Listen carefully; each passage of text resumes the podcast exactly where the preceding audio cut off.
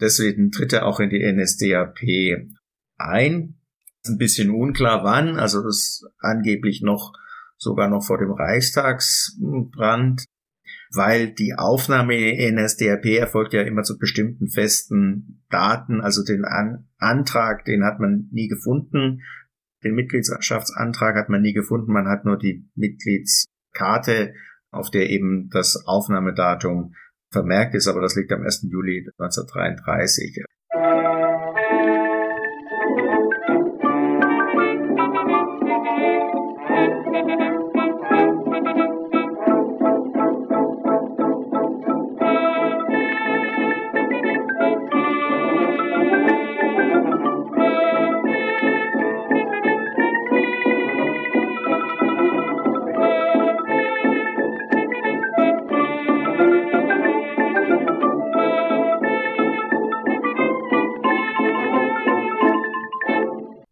In dieser Folge von Geschichte Europas spreche ich mit Professor Dr. Philipp Gassert über Kurt Georg Kiesinger, den dritten Bundeskanzler der Bundesrepublik Deutschland.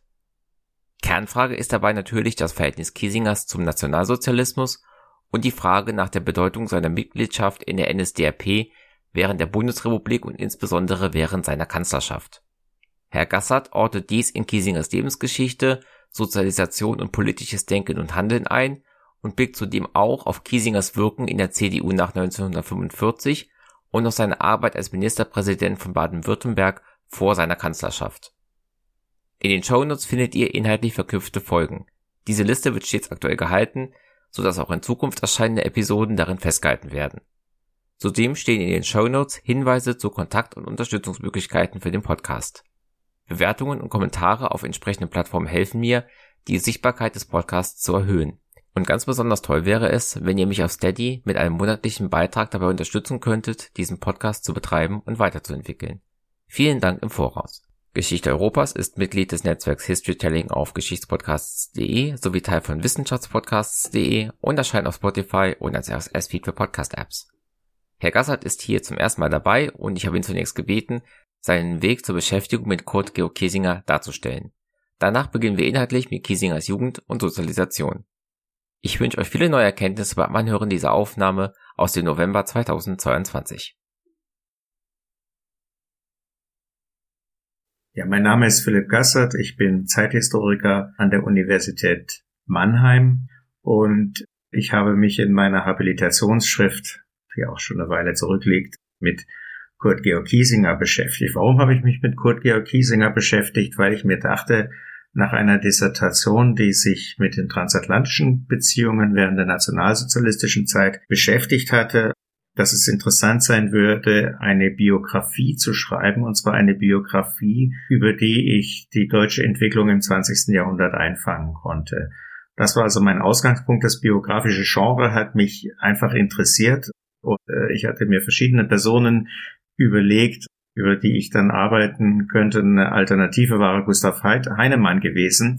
Es stellte sich heraus, dass es noch keine Biografie Kurt Georg Kiesingers gab und da Kiesinger immerhin einer ja von nur sehr wenigen Leuten gewesen sind, die es bis an die Spitze der bundesdeutschen Politik gebracht haben, nämlich der dritte Bundeskanzler, schien mir das ein sehr interessantes biografisches Projekt zu sein. Hinzu kommt, dass ich aus Baden-Württemberg stamme. Und dann hat mich es zusätzlich natürlich interessiert, mir den Ministerpräsidenten anzusehen, zu dessen Amtszeit ich übrigens gerade noch geboren wurde. Ich bin Jahrgang 65, das heißt, ich bin noch unter der Herrschaft von Kurt Georg Kiesinger in Baden-Württemberg geboren worden. Haben Sie eine Erklärung, warum er so lange ein blinder Fleck in der Geschichtswissenschaft war?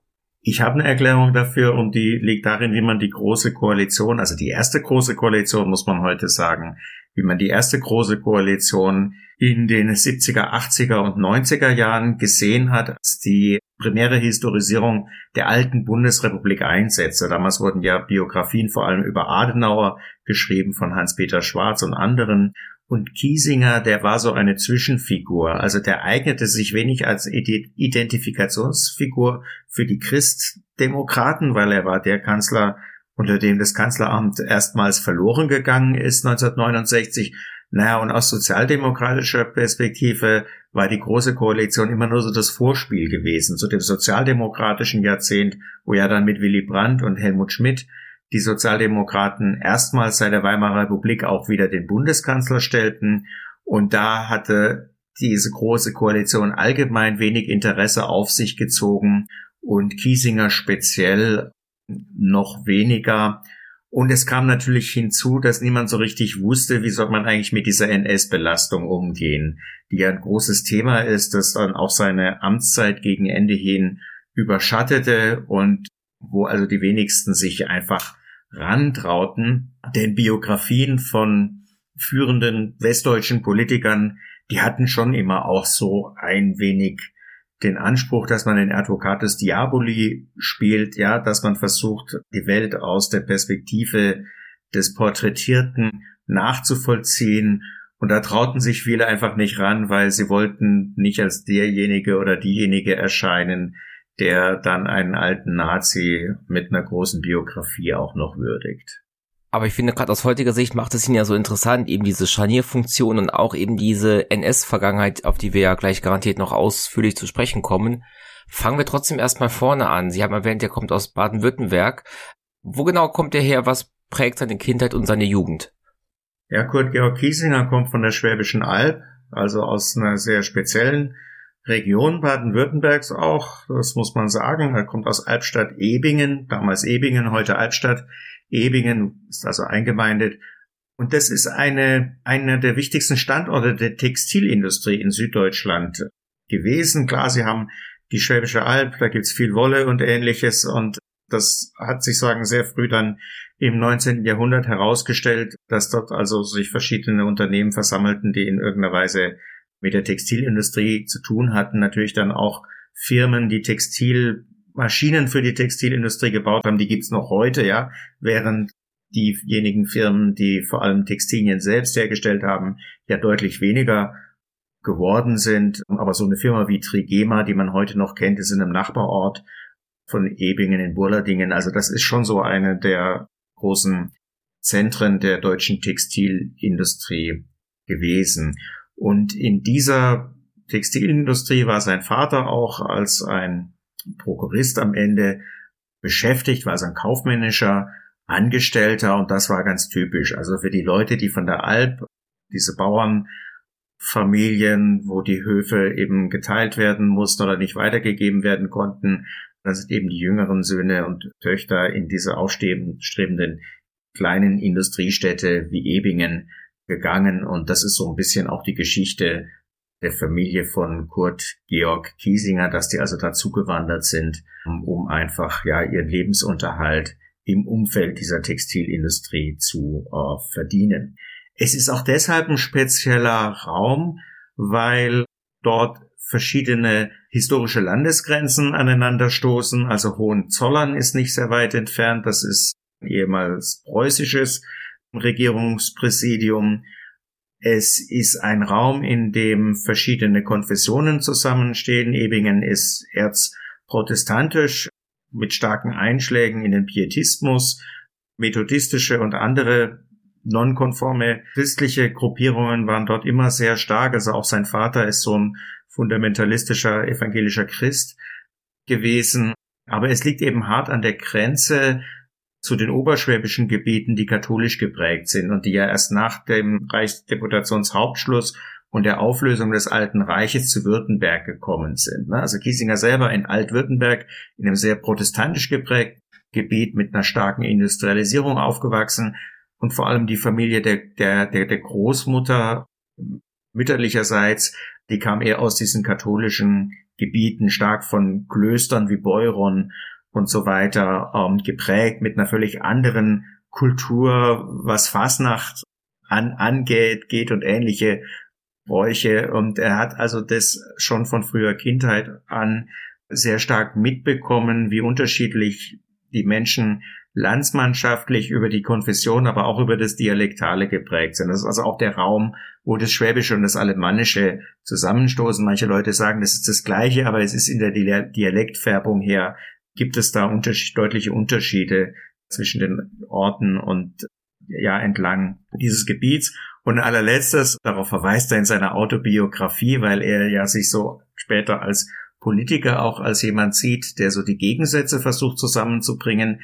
Das liegt hart an der europäischen Wasserscheide. Ja. Rechts runter geht's, fließen die Flüsse zum Rhein und links runter fließen sie zur Donau und so kommt also Giesinger an einem Ort zur Welt, wo sehr viele unterschiedliche Kulturen, auch geografische Räume zusammengestoßen sind, politische Räume zusammengestoßen sind. Und das hat er dann in seiner Selbstbeschreibung, in seiner Autobiografie Dunkle und helle Jahre hat er diesen Punkt auch immer sehr, sehr stark gemacht. Diese sehr starke Heterogenität, die sich in seiner familiären Herkunft abgebildet hat.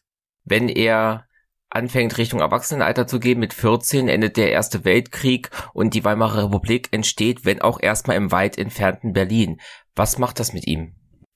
Na, das Interessante ist, dass er eigentlich in einer protestantischen äh, Gegend aufwächst, dann aber, weil er selber als Katholik getauft worden war, das kommt durch die mütterliche Familie, das sind also Katholiken und dann also sich die Frage stellt, wie er sich beruflich weiterentwickelt und dann steht sozusagen das Projekt Lehrer zu werden im Raum. Das ist ja noch so eine typische Laufbahn, um also sagen wir aus, aus der eher bäuerlichen oder Arbeiterschicht her aufzusteigen. Das ist das Lehramt etwas ganz typisch. Naja, also er ist eben katholisch erzogen und deswegen geht er dann an das katholische Lehrerseminar in Rottweil, wo junge Männer in einer Internatssituation ausgebildet werden für, ja, für das Lehramt an Volksschulen, wie man damals noch sagt, also heute Grund, Grund- und Hauptschulen, ja. Da geht er hin und damit ist er Teil so eines bestimmten katholischen Milieus, das politisch von der Zentrumspartei geprägt ist.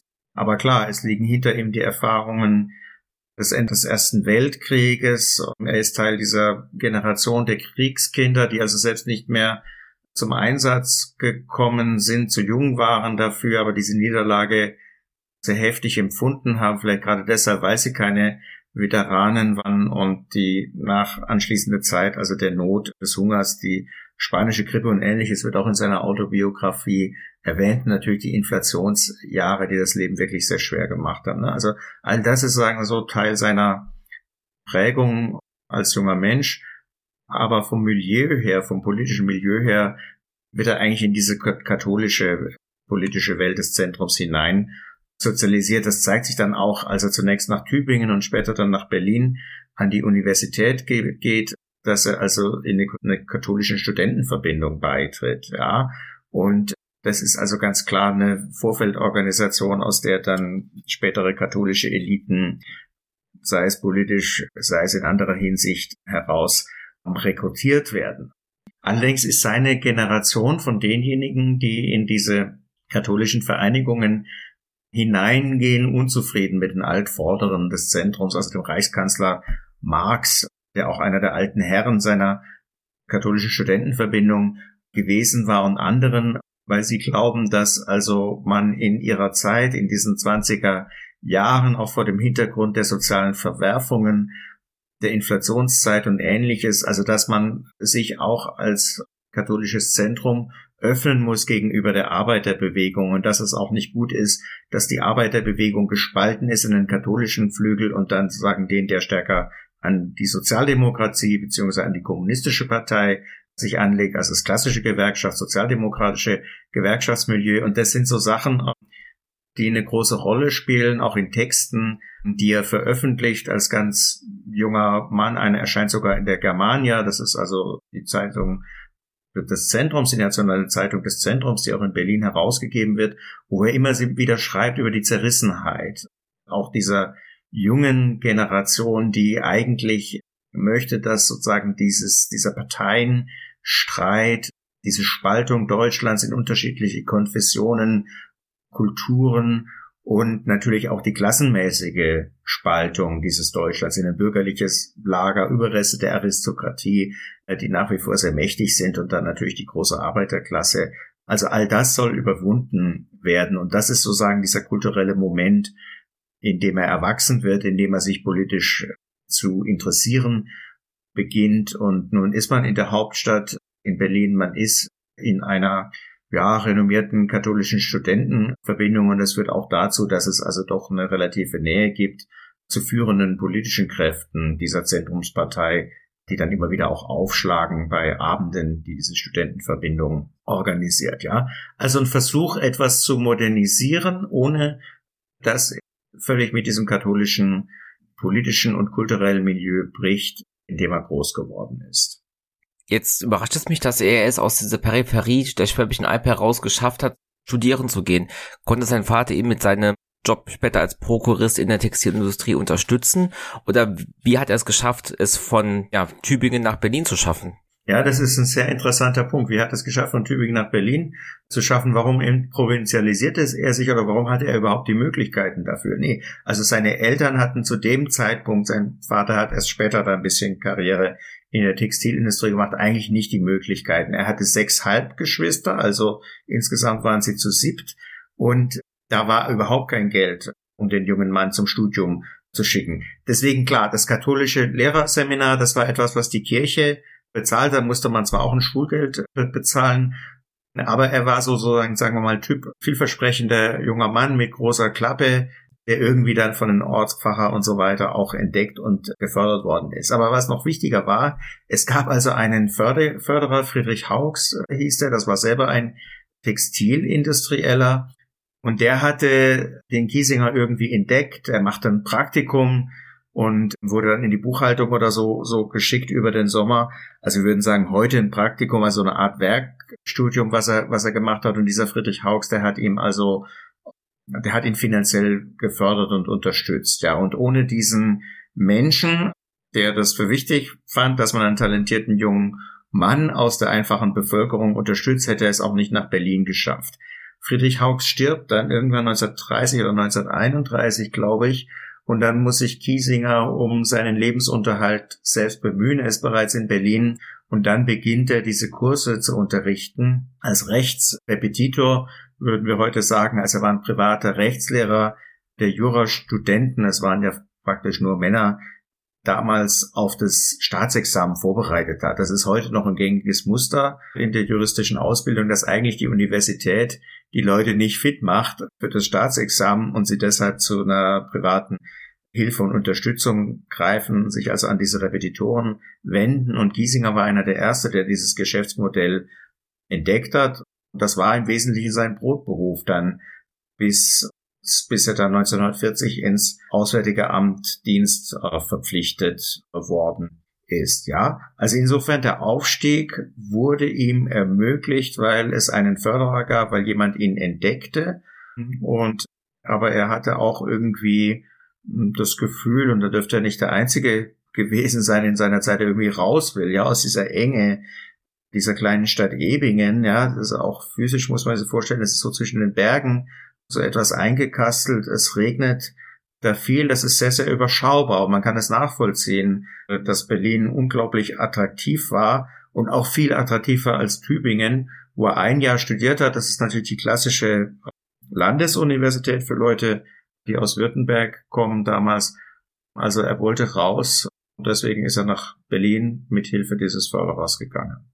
Wie reagiert er denn auf die in Berlin immer weiter anwachsende politische Gewalt in den 1920ern, insbesondere Richtung Ende des Jahrzehnts mit dem Aufstieg des Nationalsozialismus? Also er reagiert auf den Aufstieg des Nationalsozialismus, das ist ganz klar. Und ähm, sagen, dass also Hitler irgendwie da vor der Türe steht und wie das also weitergehen würde mit dieser Republik, das ist schon eine große, große Frage, ja. Und es gibt einen ganz interessanten Punkt, dass er nämlich bei den Reichspräsidentenwahlen schon 1926 Hindenburg und nicht Marx, also dem katholischen Kandidaten, seine Stimme gibt und da sieht man so seine, ja, so seine, so eine unvollkommene katholische Sozialisation und so dieses, also protestantische, was dann doch irgendwie mit, mit hereinspielt, ja. Aber die, die, die, die, die Grundfrage ist, glaube ich, die, und das erklärt dann auch seinen Eintritt in die NSDAP, also wie überwinden wir so dieses ja, dieses politische Chaos, diese tiefe Spaltung ja auch natürlich schlägt sich ja in den Reichstagswahlen dann auch nieder. Es kommt dann zu einem Punkt, wo also keine Mehrheitsregierung mehr gegen die radikalen Parteien hm, gebildet werden kann. Und man muss schon sagen, dass also Kiesinger so in seinem Umfeld jetzt nicht jemand ist, der als junger Mann für die Demokratie in die Bresche springen würde. Ja, er ist, obwohl er 1933 dann recht früh in die NSDAP eintritt, nicht Nationalsozialist in dem Sinne, dass er also so wie die alten Kämpfer bestimmte ideologische Inhalte von vornherein auch unterstützen würde. Also man findet keinerlei Anlass, ihn als einen Antisemiten oder sowas zu sehen vor 1933, aber es ist jemand, der glaubt, dass sowas wie eine Regierung der nationalen Einheit und mit diesen Begriffen, mit diesen Versatzstücken spielen ja auch Hitler und die NSDAP dann 1933, aber eben auch seine Steigbügelhalter im konservativ, teilweise katholischen Zusammenhängen. Also diese Form einer Regierung der nationalen Einheit,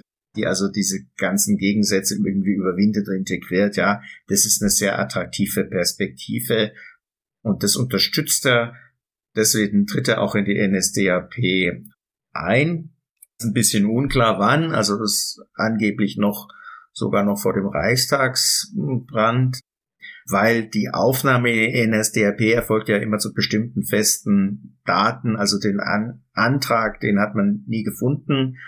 Den Mitgliedschaftsantrag hat man nie gefunden. Man hat nur die Mitgliedskarte, auf der eben das Aufnahmedatum vermerkt ist, aber das liegt am 1. Juli 1933. Das heißt also, aber er hat den Antrag nach eigener Aussage schon früher gestellt gehabt. Und da geht es eben darum, ja, diese Bewegung, die natürlich sagen, in diesem nationalen Aufbruch von 1933 was sehr Attraktives hat für Menschen in Kiesingers Preislage. Also diese Bewegung in diesem, ja, katholischen Sinne, nationalkatholischen Sinne, deutsch-national-katholischen Sinne irgendwie zu beeinflussen und da eben, eben mitzumachen. Das ist dann die große Illusion und eine, die ihn später sehr viel politisches Kapital auch kosten sollte. Wissen wir denn aus irgendwelchen Ego-Dokumenten, vielleicht aus dieser Zeit, ob und wie er sich verhalten hat zu den ja dann doch kritischeren, auch aus damaliger Sicht kritischeren Teilen des NSDAP-Programms, also Antisemitismus, äh, ja, Aufruf zum Revanchismus, auch zum Krieg gegen Russland später. Hm. Also wir haben sehr wenige Ego-Dokumente aus der Zeit, das muss man einfach sagen. Also wenn Sie jetzt also den Boykott jüdischer Geschäfte 1. April 1933 ansprechen, dazu gibt es überhaupt keine Äußerung von Kiesinger aus der Zeit selbst. Später sagt er, ne, das hat uns abgestoßen aber es war so etwas, was wir irgendwie ausgehalten und toleriert hm, haben, ja.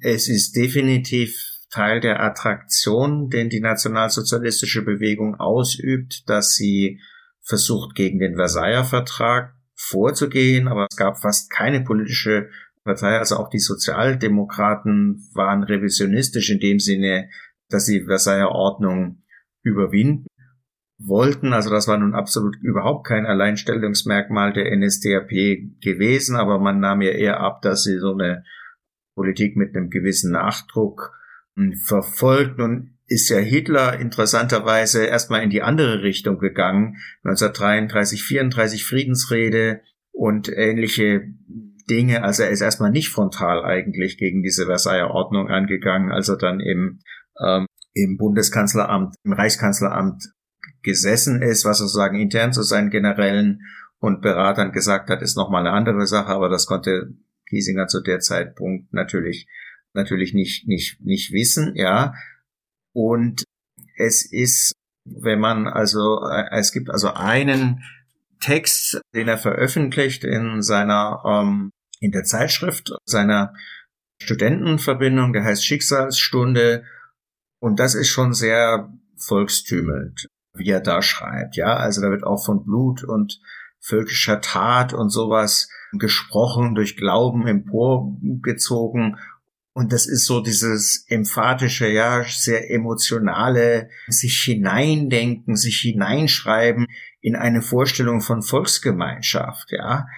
Dass diese Volksgemeinschaft dann auf dem Ausschluss von anderen, also vor allem den jüdischen Deutschen, natürlich auch Sinti und Roma, all denjenigen, die politisch stehen und da nicht mitgehen wollen, also Kommunisten, Sozialdemokraten, aber auch Teile des politischen Katholizismus, des Zentrums. Also, dass das darauf beruht, ja, dass diese Volksgemeinschaft wesentlich über den Ausschluss von Teilen der deutschen Bevölkerung konstruiert wird, das hat er natürlich nicht nachgedacht und nachvollzogen, sondern es ging irgendwie darum, ja, so, ja, so emotional sich in dieser großen Gemeinschaft wiederzufinden mit dieser Vorstellung, ja, man könnte diese deutsche historisch überlieferte deutsche Zerrissenheit in so einer Art völkischen Gemeinschaft überwinden, ja. Also klar, also eine deutliche rhetorische Anbiederung an den Nationalsozialismus Ende 1933 bis Anfang 1934 hinein und im Grunde auch ein Verrat, ja, an dem, wofür die katholische Zentrumspartei vor 1933 gestanden hat erklärbar ja aus einer Frustration über die, den politischen Stillstand und die tiefe Spaltung, die die späte Weimarer Republik gekennzeichnet hat. Ja, so kann man es erklären, ohne es nun rechtfertigen zu müssen. Wie lebt er denn jetzt im NS-Regime bis 1939, bis zum Kriegsausbruch? Genau, ein Punkt müsste man vielleicht noch nachtragen, dass also nach seiner anfänglichen Anbiederung und auch sprachlichen Anpassung an nationalsozialistische Ideologie es dann doch zu einem Bruch kommt. Mitte 1934 Römputsch ist das Stichwort, ja. Es gibt dann natürlich Verfolgung auch von Ordensleuten, Priestern und Ähnlichen. Also da ist eigentlich ziemlich klar, dass diese Idee des Brückenbaus nicht mehr funktionieren kann. Und dann zieht sich Giesinger ja in diese auskömmliche Nische des Repetitors, ein bisschen Rechtsanwaltpraxis, nebenher zurück, macht ein sehr gutes Examen, Prädikatsexamen 1934, sein zweites Staatsexamen, hätte ein Anrecht darauf gehabt, ins Richteramt zu gehen. Das hat aber nicht getan. Also da war ihm schon irgendwie klar, dass ihn das zu sehr einengen würde, eine Tätigkeit als Richter und vielleicht auch vor problematische Situationen stellen würde. Und so hat er sich im Wesentlichen in eine private Nische verabschiedet. Das ist ein Begriff, den man später so auf die DDR angewandt hat, eine Nischengesellschaft. Und so eine Nischengesellschaft, die war in den 30er Jahren im nationalsozialistischen Deutschland schon möglich. Ja, wenn man nicht so genau hingeschaut hat, also er hat privatisiert, er hat dann ja auch geheiratet, gehabt hat sozusagen so in seinem Freundeskreis Reisen, Urlaub und ähnliches gemacht und hat ja einen Versuch unternommen, aus Deutschland auszuwandern. Da gab es so eine ganze Gruppe äh, aus dem Umfeld seiner katholischen Studentenverbindungen, die nach Südamerika gegangen sind. In seinem Fall war es so, dass sie einfach das Geld nicht zusammengebracht haben, das man gebraucht hätte, um irgendwie ja, da also erfolgreich nach Südamerika auswandern zu können. Und da muss man auch sagen, der Leidensdruck war einfach nicht hoch genug. Ja, seine Frau, die hat nicht so gezogen, die wollte nicht weg. Das ist eine, war eine Berlinerin, deren Familie war auch in Berlin, wollte nicht nach Lateinamerika gehen. Und damit hat sich dieser Plan zerschlagen und man ist in Deutschland geblieben. Und ja, dann kam es zum Zweiten Weltkrieg und dann standen eben andere Dinge an. Dann war es sowieso nicht mehr möglich, irgendwie aus Deutschland rauszukommen. Den Zweiten Weltkrieg kann man ja eigentlich einteilen in die erste Hälfte, in denen es für Deutschland gut läuft, und die zweite Hälfte, in denen es für Deutschland schlecht läuft. Wie erlebt er diese beiden Phasen? Na, er ist natürlich auch hingerissen und begeistert, äh, wie viele andere. Es ist 1940 dann zu diesem sensationellen Sieg über Frankreich kommt. Ne? Das hat also viele auch sagen ehemalige Sozialdemokraten und andere sehr beeindruckt, weil die haben natürlich alle die Erfahrung des Ersten Weltkrieges hinter sich mit jahrelangen Stellungskrieg in Schützengräben und plötzlich gelingt es also innerhalb kürzester Zeit, die mächtigste Militärmaschine Kontinentaleuropas außer der Sowjetunion zu überwinden und zu schlagen, nämlich Frankreich, ja, und England vom Kontinent zu betreiben. Und das hat natürlich Hitler sehr viel Zustimmung gegeben, dann im Juni, Juli 1940, dieser erstaunlich leichte Sieg, ja. Ähm, äh, da war der war schon Hurra-Patriotismus angesagt und das ist auch so der Zeitpunkt, äh, zu dem Kiesinger ins Auswärtige Amt eingetreten ist, war er dann also mit einer Journalistenreise in Belgien und Frankreich unterwegs, um ausländischen Journalisten, es waren nach wie vor amerikanische Journalisten in Deutschland, auch aus anderen neutralen Ländern, also davon überzeugt, überzeugen, wie siegreich die deutschen Waffen gewesen sind und wie erfolgreich der deutsche militärische Angriff auf, auf Europa. Ja, also da würde ich sagen, ohne dass es dafür jetzt nun auch wirklich eine dokumentarische Basis gibt, ist Kiesinger einer, der von diesen militärischen Erfolgen auch sich sehr beeindruckt zeigt, dahinter steht natürlich immer die Furcht, es könnte auch anders ausgehen. Und das war halt die Erfahrung dieser Generation aus dem Ersten Weltkrieg. Und darüber wird vergessen, dass ja mit dem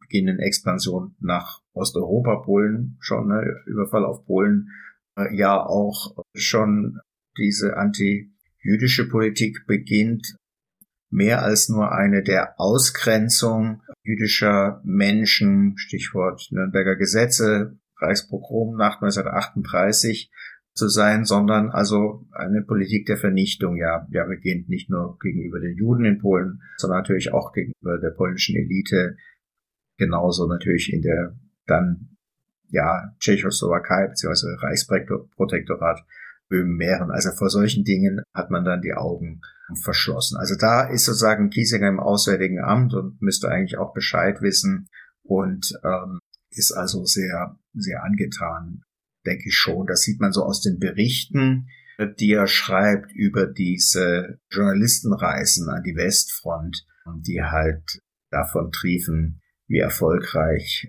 die Deutschen die Franzosen doch geschlagen haben. Macht er da so gesehen jetzt einfach seine Arbeit oder kann man schon sagen, dass hier Dinge passieren, die über das, was von ihm als, ja, sozusagen vielleicht Mitläufer erwartet werden? Also hebt er sich besonders hervor in seiner Rolle im nationalsozialistischen Regime? Nein, das würde ich verneinen. Also ich glaube, klar, also man würde, auch wenn er formal vollständig entnazifiziert wird, kommen wir noch drauf zu sprechen, also entspricht der Kiesinger schon, hm, ja, einem Mitläufer, äh, wenn wir uns über den Begriff müssen natürlich jetzt über den Begriff des Mitläufers unterstanden, aber sagen einer im Grunde, der also Dinge da mitmacht und auch eine, an gewissen Punkten ist die Unterstützung stärker. Ja, es ist sozusagen keiner, der hm, das Regime aktiv äh, versucht irgendwie voranzubringen. Also deswegen klar, es gibt sozusagen diesen Rückzug. Ja, er hat irgendwo dann nochmal am Anfang eine Aufgabe in der Partei übernommen, aber das ist alles auch nicht so richtig klar. Ja, also eigentlich fehlen die Quellen, muss man sagen. Also wenn man ehrlich ist, gibt es nicht sehr viele Quellen aus den 1930er Jahren, die uns jetzt exakten Aufschluss darüber geben, wo der Kiesinger wirklich gestanden hat. Und das meiste sind Dinge, die entweder er später selber gesagt hat oder Menschen aus seinem Umfeld über sein Verhalten gesagt haben, aber es ist auffällig, ja dass er diese Karrierechance 1934 nicht ergriffen hat. Wenn man sich seinen Lebenslauf insgesamt anschaut, ist er ja jemand, der durchaus politisch Erfolg hatte. Also es gibt nicht so viele Leute, die es geschafft haben, Ministerpräsident oder Bundeskanzler zu werden. Da gehört schon was dazu. Und er hätte wie andere Menschen aus seiner Generation, also gerade diese jungen Juristen, die ja dann später beim SD und so eine große Rolle spielen, das Rückgrat des Regimes bildeten, auch im Zweiten Weltkrieg, auch der Vernichtungspolitik bildeten, ja. Also da hätte er ja überall Karriere machen können. Das wäre ihm ja wirklich offen gestanden. Und was der Nationalsozialismus macht, er eröffnet ja unglaubliche Aufstiegschancen für junge Menschen seiner Generation, ja, weil viele der werden ja rausgekickt, ja, die bis dahin politische Verantwortung hatten und das wird gefüllt durch Menschen, die so in ihren Dreißigern sind, ja, so in, in, den, in den 1930er Jahren, die sehr jung, sehr früh an sehr verantwortungsvolle Positionen kommen. Und diese Karrierechance nützt Kiesinger nicht. Das ist ein objektives Faktum. Das muss man einfach konstatieren. Warum er das gemacht hat, jetzt aus einer Abneigung gegenüber dem Nationalsozialismus, wie er selber sagte,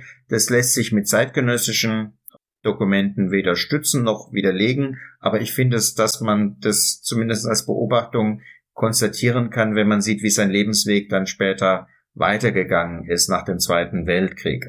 Er verdient auch nicht schlecht als Repetitor, muss man auch sagen. Also es war eine gewisse Auskömmlichkeit da gewesen. Ich habe in der Vorbereitung der Recherche auch gelesen, dass er zu einem gewissen Grad auch in seiner Rolle im Außenministerium mit dem Propagandaministerium in so eine Art von Kompetenzgerangel gekommen ist. Wie setzt sich da seine Arbeit in dieser Rolle fort, vor allem wenn wir jetzt auch allmählich Richtung Kriegsende schon schauen? Ja, also erstmal ist es interessant, er wird natürlich einberufen, er ist im wehrfähigen Alter, Gestellungsbefehl ist da und dann ergibt sich die Chance, da ins Auswärtige Amt zu gehen. Es ist ein Schüler, der das vermittelt. Der Schüler selber, Gerstner, ist eine interessante Figur, weil der später war Kommunist, war auch im Widerstand und hat später in der DDR als Journalist noch eine gewichtige Rolle gespielt, gar nicht so unbedeutender Mensch, interessante Type, naja, und da sieht man so ein bisschen, also in diesem Auswärtigen Amt, in dieser rundfunkpolitischen Abteilung, der stellvertretender Leiter dann später wird, also da sind schon so unangepasste Leute, ja, die da irgendwie überwintern. Und Kiesing hat gesagt, na, also ich will mich nicht totschießen lassen, ich bin kein militärischer Typ, ich habe die Chance, so als Jurist dahin zu gehen und dann ist mir natürlich Auswärtiges Amt lieber, das ist in Berlin und ich kann meine Kurse weiter unterrichten, was er auch bis 1945 gemacht hat, weil er war ja so ein Redner und irgendwie jemand, der hatte schon so einen pädagogischen Impetus auch, auch immer gehabt, so ein bisschen belehrend und, und sowas, ja. Also der wollte irgendwie sein Leben weitermachen und da kam das Auswärtige Amt einfach richtig und hat ein riesen Glück gehabt, dass er eben nicht an die Front musste. Äh, in den 50er und 60er Jahren hat man ihm das vorgeworfen, weil er so ein bisschen als Drückeberger galt, ja, weil ja alle anderen Politiker, die waren ja auch alle bei der Wehrmacht gewesen, Helmut Schmidt und so weiter, ja, die waren ja alle Soldaten und das war so ein bisschen, hat so ein bisschen schlechtes Renommee gehabt. Es ging also darum, die Sprachregelungen des Reichspropagandaministeriums im Auslandsrundfunk umzusetzen und auch die Auslandsjournalisten entsprechend zu zensieren und zu kontrollieren. Und es war Teil, das haben Sie angesprochen, eines Kompetenzkonflikts zwischen Joseph Goebbels und Joachim von Ribbentrop, dem Außenminister, gewesen, also in einem Kampf darum, wer hat denn nun die Verantwortung für den Auslandsrundfunk. Eine der ganz großen typischen Kompetenzrangeleien, die es zwischen diesen äh, Spitzenpolitikern des nationalsozialistischen Regimes gegeben hat. Das ist sehr gut aufgearbeitet, äh, dieser Kompetenzkonflikt. Und in diesem ganzen Zusammenhang hat Kiesinger einfach eine Rolle gespielt als juristisch geschulter Mitarbeiter dieser rundfunkpolitischen Abteilung. Im Wesentlichen hat sich Goebbels durchgesetzt. Es blieb zwar beim Auswärtigen Amt, aber es wurde dann eine gemeinsame Gesellschaft von Propagandaministerium und Auswärtigen Amt gegründet, in dem die verschiedenen Auslandsrundfunkstationen eingebracht worden waren, die das Deutsche Reich mit seiner militärischen Expansion dann sich entweder angeeignet oder aufgekauft hat. Ne? Hat also Radiosender auf dem Balkan, in Frankreich und überall gehabt, ja. Und das war so ein bisschen der Bereich, in dem der Kiesinger dann angesiedelt war mit seiner Tätigkeit. Und auch hier ist es so, dass er da ja durchaus äh, die Sprachregelungen so weitergeben musste, wie sie auf den Pressekonferenzen des Reichspropagandaministeriums, den sogenannten Pressekonferenzen des Reichspropagandaministeriums ausgegeben worden waren. Und da war natürlich auch viel Antisemitismus, Antibolschewismus, darunter auch antislawische Sprachregelungen unter Menschen und also ganz schlimme Sprache natürlich, ja. So, Kiesinger ja, so der Mensch, der so ein bisschen die versucht immer so sagen, diese schmale Linie in der Mitte zu laufen, hat dann auch hier versucht, das ist zumindest seine Verteidigungsbehauptung nach 1945 gewesen, um mäßigend einzuwirken und hat dafür zweckrationale Argumente aufgefahren. Also in Amerika glaubt das keiner, ja, unsere wilde antisemitische Propaganda, damit dringen wir nicht durch, ja, und damit ist unsere Auslandspropaganda nicht effizient. Und das war so das Hauptargument und dafür gibt's dann also durchaus auch einen Quellenbeleg aus dem Sommer 1944, wo ihn auch jemand denunziert und angeschwärzt hat, weil er eben diese antisemitische Aktion hemmen wollte. Und das ist dann auch ein Dokument, was 1966 bei seiner Wahl zum Bundeskanzler eine große Rolle spielen sollte, weil hier hatte er den Beweis, ja, dass er so sich gegen Goebbels und den schlimmsten nationalsozialistischen Antisemitismus gestellt hat, ja. Wenn man es dann kontextualisiert und sich in den Zusammenhängen von 43, 44 genauer anschaut, dann ist klar, es ging darum, wenn Sie wollen, die Auslandspropaganda in diesem deutsch-nationalen Sinne besser zu machen. Es ging nicht darum, in irgendeiner Art und Weise den Judenmord oder sowas zu verhindern. Dafür hätte er auch gar nicht die Möglichkeiten gehabt. Das ist ja klar. Also dazu war er viel zu unbedeutend, um hier ernsthaft eingreifen zu können. Und er war ja auch nicht am richtigen Ort. Ja, als Soldat im Felde, nicht wahr, konnte man Menschen verschonen.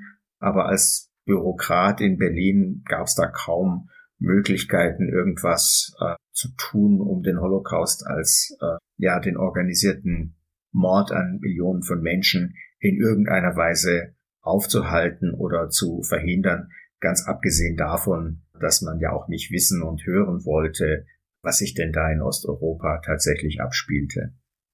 Wie erlebt er denn nun das Kriegsende? Er wird verhaftet äh, durch die Amerikaner. Seine Abteilung setzt sich ab nach Süddeutschland und er wird dann er wird dann verhaftet und anderthalb Jahre interniert in ein kommt in ein Lager in der Nähe von Ludwigsburg und Ende scheint es so zu sein, das ist aber nicht aufgeklärt. Ich habe versucht, das zu recherchieren in National Archives in Washington, habe wirklich viel Zeit investiert scheint es sich wohl um eine Verwechslung gehandelt zu haben. Also man glaubte, dass er irgendwie wichtiger ist oder jemand anders als derjenige, der er war. Und er wurde dann auch nach anderthalb Jahren aus diesem Internierungslager sang- und klanglos entlassen. Äh, das Internierungslager ist deshalb nicht ganz unwichtig, weil er dort wieder anfängt, wie der alte Repetitor zu wirken. Es gab dann so Anreize, so Kurse und sowas, Erziehung zur Demokratie zu machen, ne? das ist ein großes Projekt der, der Amerikaner dann auch in Bezug auf Deutschland als, als Ganze. Man versucht natürlich auch die Leute in diesen Lagern einsitzen, irgendwie im demokratischen Sinne weiter zu bilden. Man muss sagen, dass in diesen Lagern ehemalige NS-Offiziere eine relativ große Rolle gespielt haben und dort eigentlich so das Festhalten an der NS-Ideologie sehr viel stärker gewesen ist als in der Bevölkerung draußen. Naja, und da macht er so bestimmte, organisiert er so eine Art Volkshochschule, vielleicht kann man es so nennen, eine Lagerhochschule. Er hatte sich schon öfter mit Tocqueville beschäftigt, dem Buch Demokratie in Amerika, das war so ein bisschen sein Leib und Magen, politischer Denker, Tocqueville. Und äh, da fängt er also an, diese Sachen wieder zu lesen und darüber zu sprechen und das sehr intensiv zu studieren. Also kann man sagen, dieses Lager, obwohl er vermutlich zu Unrecht äh, interniert gewesen ist, hat ihn so ein Stück weit weiter auf diesen Weg zur Demokratie gesetzt, ein Weg, den er ja in gewissem Sinne schon im Zweiten Weltkrieg dann auch beschritten hat. Dann wird er entlassen, dann gibt es ein Entnazifizierungsverfahren, dem muss er sich natürlich unterziehen, wie jeder andere auch. Und da gibt es so ein bisschen merkwürdiges Verfahren. Also er wird zunächst als Mitläufer eingestuft, dann legt er aber Rechtsmittel ein und wird dann in einem Wiederaufnahmeverfahren, auch das relativ ungewöhnlich, Ende 1948 vollständig entlastet.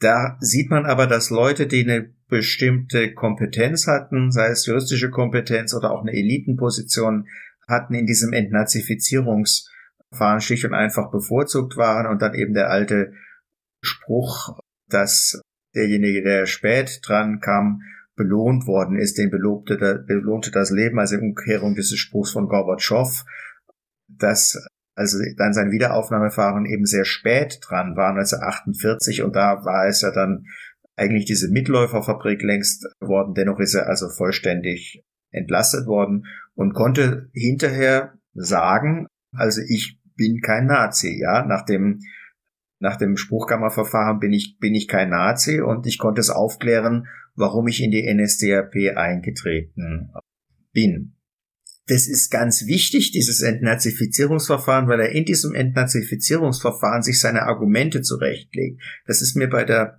Forschung erst so richtig klar ge geworden. Das ist auch typisch, also dass über dieses Entnazifizierungsverfahren die Leute so eine bestimmte Sprachregelung sich erarbeiten, ja, indem sie es vor der Spruchkammer vortragen müssen, warum hast du was gemacht und was sind die Gründe, die du vortragen kannst, um dich selbst zu entlasten. Und diese Argumente, die legt er sich dann eben alle zurecht.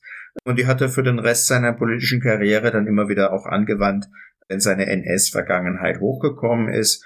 Und die beste Möglichkeit aus dem Entnazifizierungsverfahren mit einer Entlastung herauszukommen war, indem man glaubhaft versichern konnte, man habe an Widerstandshandlungen teilgenommen. Und das konnte er relativ glaubhaft zeigen und deswegen lief auch diese Denunziation von 1944 so wunderbar in sein Argument hinein, als es 1966 zu verschiedenen Fragen gekommen ist, wie es denn sein kann, dass hier ein ehemaliges NSDAP-Mitglied hier nun als Bundeskanzler gewählt werden, werden soll. Also auch da hat er wieder auf Widerstandshandlungen verwiesen. Ich nenne das dann die, vierte Entnazifizierung von, von Kiesinger. Also er musste immer wieder sozusagen sich solchen Entnazifizierungsverfahren unterziehen. Dem ersten förmlichen vor der Spruchkammer, aber dann auch jedes Mal, wenn er eine neue politische Sprosse auf, neue Sprosse auf der politischen Leiter klommen hat, ja, kam seine NS-Vergangenheit wieder hoch und dann hat er seine Argumente wieder vorgetragen und dann hat man ihn wieder entnazifiziert und konnte erst Ministerpräsident und Bundeskanzler und so weiter eben, eben alles werden. Sie haben es erwähnt, er geht jetzt relativ schnell auch schon während der Besatzungszeit in die Politik. Er tritt der CDU bei und wird Landesgeschäftsführer in Württemberg-Hohenzollern, wie es ja damals noch hieß. Wieso tritt er gerade dieser Partei bei und warum wird er Landesgeschäftsführer? Er tritt der CDU bei, weil das die Nachfolgepartei des katholischen Zentrums ist, ja. Also für ihn jemand, der christlich orientiert ist, aus Süddeutschland kommt, ist es klar, also katholisch-christlich orientiert ist, die, die CDU ist die Partei für uns. Also die SPD kann er nicht gehen, da fehlt ihm der, der, der Milieuzusammenhang ganz eindeutig. Außerdem ist die SPD in Baden-Württemberg schon immer sehr schwach gewesen und die FDP, DVP heißt sie ja in Baden-Württemberg, die war sehr protestantisch in ihrer Prägung, bürgerlich, liberal, protestantisch, also das ist nicht sein Milieu. Dann hat er Leute, Gebhard Müller, der damalige Staatspräsident von Württemberg, Hohenzollern, also es hieß Staatspräsident, das wäre heute Ministerpräsident, das, der kommt aus der gleichen katholischen Verbindung in Tübingen wie er und der spricht ihn an, ja. Und der Giesinger gilt als guter Redner und jemand, der ist gewandt, kann organisieren und ähnliches und die brauchen einfach einen Geschäftsführer, ja, für ihre Partei. Also man muss sich mal vorstellen, also diese Parteien waren damals ja, also das waren nicht diese Apparate, wie wir das heute kennen, ja, das war eine Honoratiorengeschichte im Wesentlichen, aber es ging irgendwie nicht mehr, es gab Wahlkämpfe, es ist klar, es geht irgendwie auf die Bundesrepublik, die Gründung des Weststaats zu. Und wir müssen jetzt irgendwie da unser, unseren Ding, Dinger halt organisieren. Und dann war er ja Landesgeschäftsführer mehr oder weniger alleine mit einer Se Sekretärin. Und gleichzeitig war seine Tendenz gewesen, also nach Berlin will er nicht mehr zurück, wieder ins die alte Heimat zurückzukehren. Und da hat sich das einfach so, so ergeben. Aufgrund der Beziehungen des Netzwerkes, das er hatte über seine katholische Studentenverbindung in die christliche Demokratie in Südwürttemberg Hohenzollern hinein. Südwürttemberg Hohenzollern damals noch ein eigener Staat, weil das heutige Baden-Württemberg bestand ja aus drei Staaten aufgrund der Tatsache, dass die französische und amerikanische Besatzungszone mitten durch das heutige Baden-Württemberg hinweg gelaufen sind. Und das ist sozusagen Südwürttemberg ist also das, woher er kommt. Und dahin will er zurück. Und Tübingen, ja, da hat er angefangen zu studieren. Und so kommt es, dass er also in die CDU eintritt. Ein wirklicher Fun Fact ist, dass wir zwar das offizielle Datum seines Eintritts in die NSDAP kennen. Wir kennen aber nicht das offizielle Datum seines Eintritts in die CDU. Es ist nie richtig festgestellt worden. Also das Dokument seines Eintritts, das existiert einfach nicht. Auch das habe ich sehr intensiv gesucht und weder im Parteiarchiv in St. Augustin noch sagen in den lokalen Archiven irgendwo finden können. Ist einfach nicht da. Aber er ist Mitglied der CDU und zahlt dann seinen Mitgliedsbeitrag äh, in den 50er Jahren. Jetzt prägt die CDU ja in den ersten Jahren der Bundesrepublik ganz klar die, ja, die ersten Schritte des neuen Landes in die Zukunft. Welche Rolle spielt er dabei und wie kommt es dann dazu, dass er dann auch Ende der 50er Jahre Ministerpräsident in Baden-Württemberg wird? Ja, Kiesinger, ihm eröffnete sich die Chance für den Bundestag zu kandidieren. Man hat Leute gesucht und er hat Glück, er kriegt also einen absolut sicheren Wahlkreis in Südwürttemberg und er hat dann auch das drittbeste Ergebnis mit 75,3 Prozent erzielt. Zahlen, die die CDU heute selbst in Baden-Württemberg nicht mehr erreichen kann. Und ja, er ist rhetorisch gewandt. Er spielt sich da schnell nach vorne in dieser CDU Bundes CDU CSU Bundestagsfraktion. Er ist sozusagen die zweite Garde, das ist auch klar, weil diejenigen, die da die Politik zunächst bestimmen, das sind Ältere wie Adenauer oder Leute, also die so in der Weimarer Zeit schon politische Ämter inne gehabt haben. Das ist nicht nur bei der CDU so, ist genauso bei der SPD. Denken Sie an Kurt Schumacher beispielsweise. Also es ist im Grunde die alte Weimarer Regel, die zunächst die Bundespolitik bestimmt. Und ja, er ist einer, der zunächst als Rechtspolitiker beginnt. Also er hat ein wichtiges Erbe übrigens von Kiesinger ist, hat wesentlichen Anteil daran, wie das Verfahren für die Wahl der Richter zum Bundesverfassungsgericht dann geregelt worden ist in unserem Grundgesetz. Das war eben nicht in dem ursprünglichen Grundgesetz von 1949 drin. Das hat der Parlamentarische Rat offen gelassen und er ist auch in der zweiten Institution prägend gewesen. Das ist der Vermittlungsausschuss, dessen erster Vorsitzender ist gewesen. Vermittlungsausschuss war ja jetzt gerade die Tage auch wieder in den Medien, als es um die Frage des Bürgergeldes ging. Also das ist eine Institution, die ist neu im, in der deutschen Verfassungsgeschichte, in der deutschen parlamentarischen Tradition. Gibt es dafür kein Vorbild, kommt ein bisschen aus den USA ins Grundgesetz hinein. Und da ist er einer von denjenigen, also die sehr viel tun in dieser ersten Kohorte von Bundestagsabgeordneten bestimmte Institutionen zu prägen, die unsere Demokratie für unsere Demokratie bis heute ganz wichtig sind, wenn man sich die Rolle des Bundesverfassungsgerichts anschaut, natürlich auch des Ermittlungsausschusses als ein sehr wichtiges Gremium, das eben zwischen Bundesrat und Bundestag versucht, Kompromisse her herzustellen. Dann geht's relativ schnell Richtung Außenpolitik, die hat ihn schon immer interessiert. Klar, da kommt dann auch seine Kompetenz als ehemaliges Mitglied im Auswärtigen Amt mit hinein. Man hat das ungelogen damals als eine gute Vorerfahrung angesehen, dass er im Zweiten Weltkrieg im Auswärtigen Amt gewesen war. Also das qualifizierte ihn für Tätigkeiten im, im Auswärtigen Ausschuss als außenpolitischer Sprecher dann der CDU-CSU Bundestagsfraktion. Aber natürlich ist die Aufgabe im Wesentlichen das, was also Adenauer und die Bundesregierung entscheiden, auch politisch zu verteidigen.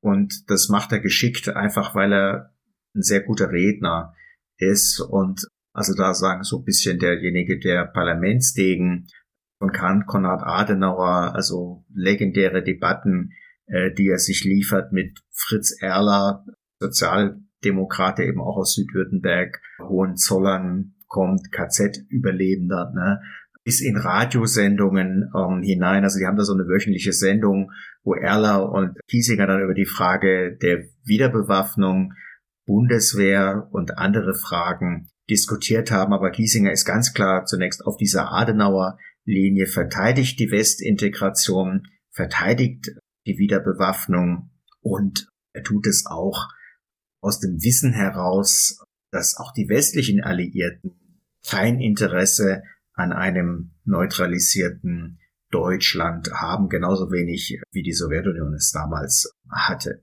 So, also er verteidigt das, weil das natürlich äußerst umstritten war und viele Menschen in Deutschland glaubten damals, völlig zu Recht, dass eben die Westintegration äh, die Wiedervereinigung des Landes auf absehbare Zeit verhindern würde. Naja, und das hat ja auch eine Weile äh, gedauert, bis dann 1989 es tatsächlich zu einem, zu einem wieder Zusammenfinden der beiden deutschen Staaten gekommen ist. Ja. 54 wird er dann Vorsitzender des Auswärtigen Ausschusses und dann sind sie wesentliche Entscheidungen gefällt? Und so in der zweiten Hälfte der 1950er Jahre als Vorsitzender Auswärtigen Ausschusses, weil er, wie gesagt, auch gutes Verhältnis hatte zu Fritz Erler, auch zu Herbert Wehner. Da tritt so ein bisschen das ein, dass er sagt, also jetzt müssen wir überlegen, wir haben uns jetzt also diese Politik der Stärke gemacht, wir haben gezeigt, dass der Westen hinter uns steht. Und jetzt müssen wir uns überlegen, wie wir eine politische Situation schaffen können, in der es ja nicht zwei deutsche Staaten gibt, sondern wiedervereinigtes Deutschland. Ne? Wir sind Mitte der 50er Jahre, der Zweite Weltkrieg ist zehn Jahre zu Ende. Uns erscheint es heute selbstverständlich, dass es zwei deutsche Staaten gegeben hat. Das war alles andere als selbstverständlich in den 1950er Jahren, sondern das, was die Menschen vor Augen hatten, was sie kannten, war natürlich das alte Deutschland vor 1945, das Deutsche Reich zwischen 1871 und 45. Das war sozusagen die geografische und auch politische Normalität Deutschlands. Deswegen war es ja auch so schwierig, diese Westbindung, aber auch die Integration der DDR in sozusagen den Ostblock politisch durchzusetzen bei der Bevölkerung. So, und dann sagt er, ne, also wir müssen jetzt eigentlich nach Wegen suchen, wie wir jetzt, nachdem wir zwei deutsche Staaten gegründet haben, da wieder rauskommen. Und er nennt das gemeinsame Außenpolitik mit der SPD. Und das geht Adenauer wieder den Strich. Adenauer ist einer, der sehr stark über Polarisierung funktioniert und auch operiert und auch sehr erfolgreich. Wenn man an die Wahlergebnisse 53, 57 absolute Mehrheit, das einzige Mal, dass das eine politische Partei in der Bundesrepublik Deutschland überhaupt erreicht hat, im Bundestag, im Land Landtag natürlich schon.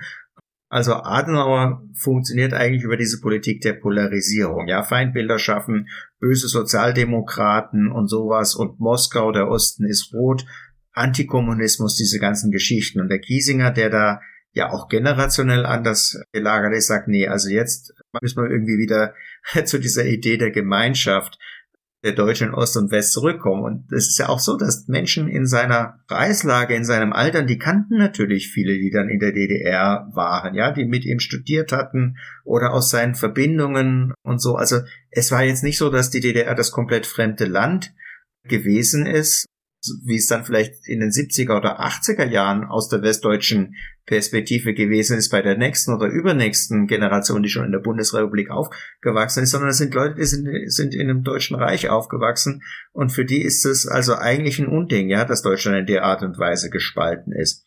So, und das macht aber äh, so ein bisschen Unmut in der, in der CDU und da wird er dann also so ein bisschen an den Rand gedrängt. Er wird mehrfach übergangen bei der Besetzung von Ministerämtern. Er hatte immer sich Hoffnungen auf das Amt des Justizministers gemacht, weil er auch ein hervorragender Jurist gewesen ist und als er 57 dann wieder nicht berücksichtigt worden ist, nicht mal Staatssekretär oder sowas geworden ist, dann nimmt er das Angebot an, Ministerpräsident von Baden-Württemberg zu werden. Er war schon, schon mal 1954 gefragt worden, hat das damals aber abgelehnt. 58 ist es so, dass sein bisheriger Mentor Gebhard Müller, der zunächst mal Staatspräsident von Südwürttemberg Hohenzollern gewesen war, dann seit 1954 Ministerpräsident von Baden-Württemberg, sein bisheriger Mentor Präsident des Bundesverfassungsgerichts wird. Damit stellt sich die Frage, wer wird Ministerpräsident von Baden-Württemberg? Es stehen keine Wahlen an. 1958 ist es mitten in der Legislaturperiode und dann nimmt er das Angebot an und sagt, ja klar, in Bonn kann ich nichts mehr werden. Bei Adenauer, jetzt gehe ich, gehe ich nach Stuttgart. Er wohnt ohnehin weiterhin in Tübingen. Er hat auch seinen Bundestagswahlkreis natürlich in Baden-Württemberg.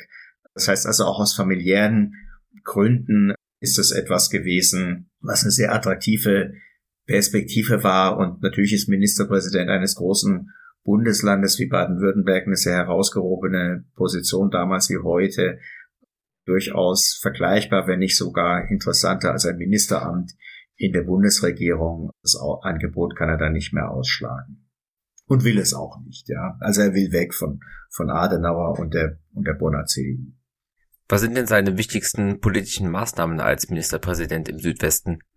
Es gibt zwei Fragen die wesentlich seine Ministerpräsidentschaft bestimmen. Das eine ist die Integration des Bindestrich-Landes Baden-Württemberg zu einem gemeinsamen, also zu einem Bundesland. Und das andere ist Bildungspolitik und der Hochschulausbau. Klar, dass man Baden-Württemberg integrieren muss, das erscheint uns jetzt heute als eine merkwürdige Frage, aber man muss einfach sehen, anders als Bayern oder oder Hessen oder so so sowas, ja, oder alte Länder wie Hamburg, sagen wir jetzt mal oder Sachsen, ist ja Baden-Württemberg ein Land, was so vor 1945 nicht existierte. Es gab Baden, es gab Württemberg, sind beides sehr alte Länder, vor allem Württemberg ist ja ein sehr altes alter Staat, der in die frühe Neuzeit zurückgeht, durchaus vergleichbar mit Bayern in seiner historischen Kontinuität und sagen, diese beiden sehr unterschiedlichen Länder zusammenzubringen. Das war also nicht nur höchst umstritten überhaupt also aus den bis dahin drei Bundesländern eines gebildet werden sollte. Das war also extrem kontrovers und vor allem die badische Seite hat sich lange nicht damit abgefunden, dass sie von Stuttgart aus werden sollten. Sie sahen sich also immer minorisiert in diesem größeren Bundesland, weil sie auch bevölkerungsmäßig weniger waren.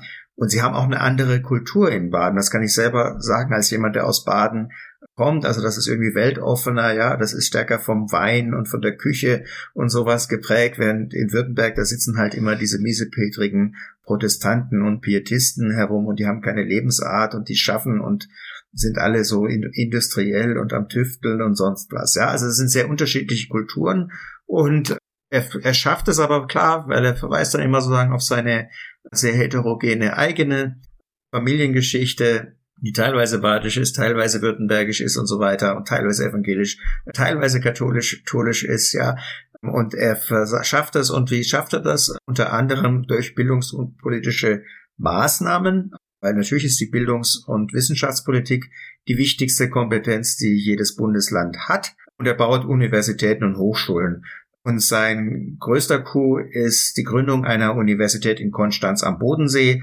Das Ganze wird vor dem Wissenschaftsrat als ein Reformprojekt verkauft. Also er macht was ganz Neues, eine super neue, tolle der, der, der Universität, also ein Reformprojekt, was dann ausstrahlen kann auf alle anderen Universitäten in Deutschland. Aber im Grunde geht es darum, in Baden eine dritte Landesuniversität zu etablieren und diesen Bodenseeraum auch durch eine Universität zu erschließen, weil der bisher sehr weit in, entfernt war von, von Universitäten. Also deswegen Bildungspolitik ist und Hochschulbau ist das, ist das andere große Thema.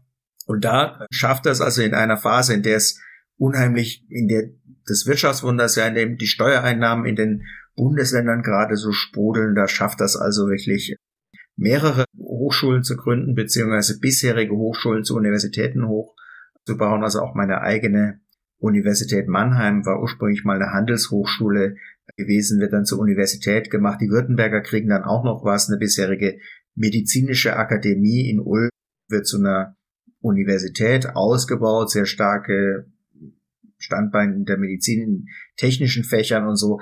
Also ganz viel passiert da aber aus der Sicht äh, Giesingers, der auch mit Leuten, eher linksliberalen Leuten wie Dahrendorf intensiv zusammenarbeitet, bindet sich mit diesen Neugründungen von Universitäten auch die Vorstellung, man könne so etwas wie das Ideal der Humboldtschen Universität in eine universitäre Landschaft hinein retten, die zunehmend geprägt ist vom quantitativen Ausbau der Strukturen, weil es geht ja darum, mehr Menschen, junge Menschen zum Studium zu bringen, also dass ein größerer Anteil der Gesellschaft akademisch ausgebildet ist. Das ist natürlich der Hintergrund, auch dahinter, vor dem Hintergrund des Kalten Krieges. Darum geht es. Und da ist er sehr erfolgreich und das ist alles sehr glanzvoll, ja. Und dann hat er irgendwie Glück, Glück, die Queen kommt vorbei, Charles, Charles de Gaulle, der französische Präsident, kommt vorbei, da gibt's große Veranstaltungen, Empfänge, große Reden von de Gaulle vor den jungen Menschen in Ludwigsburg 1962, also wo er so dieses Baden-Württemberg, dieses Stuttgart speziell auch so, so viel Glanz, ja, irgendwie auf dieses Land bringt und sich dann auch irgendwie zeigt, dass das eigentlich ganz gut funktioniert, ja, dieses Baden-Württemberg als das größere Land, äh, dass alle was davon haben. Und Kiesinger ist wirklich der erste Ministerpräsident, wo man sagen kann, das ist ein Ministerpräsident, der das Land als Ganzes verkörpert und auch repräsentieren kann und auch den Badenern, die lange so unwillig äh, waren und sich so unwohl fühlten, in diesem größeren Baden-Württemberg zu sagen, also auf die Art und Weise haben auch Einfluss im Bund, ja. Und es stimmt ja bis heute, also dass Baden-Württemberg ein sehr starkes, wichtiges Land ist, also immer an der vordersten Front marschiert, wenn es um die Forschung geht. Also es gibt, glaube ich, kein Bundesland, das so viel Geld in die Forschung investiert wie Baden-Württemberg. Die meisten Patente hat, also absolut, aber auch relativ zur Bevölkerung. Und diese ganze Wissenschaftsstrategie und Förderung der Forschung ist etwas, was unter Kiesinger im großen Stil angefangen äh, worden ist und bis heute auch unter einer grün geführten Landesregierung weiterhin so ein besonders spezielles Anliegen der baden-württembergischen Landesregierung gewesen ist. Also da ist er einigermaßen unangefochten und hat also wirklich einen, einen großen Nimbus als Ministerpräsident, gewinnt Wahlen. Es gelingt ihm dann in der Wahl 1964 kommt die CDU in Baden-Württemberg erstmals deutlich über die 40 Prozent. Das war bis dahin nicht der Fall gewesen, weil die FDP so stark war, als es gelingt ihm so dieses protestantische Bürgertum auch für die CDU zu gewinnen. Und es gelingt ihm deshalb, weil er nicht so, nicht so diesen, diesen schwäbisch-katholischen Charakter hat, wie sein Vorgänger, der Gebhard Müller. Und das ist natürlich auch etwas, worauf man bundespolitisch dann in der CDU schaut. Er ist also, gilt als Wahllokomotive.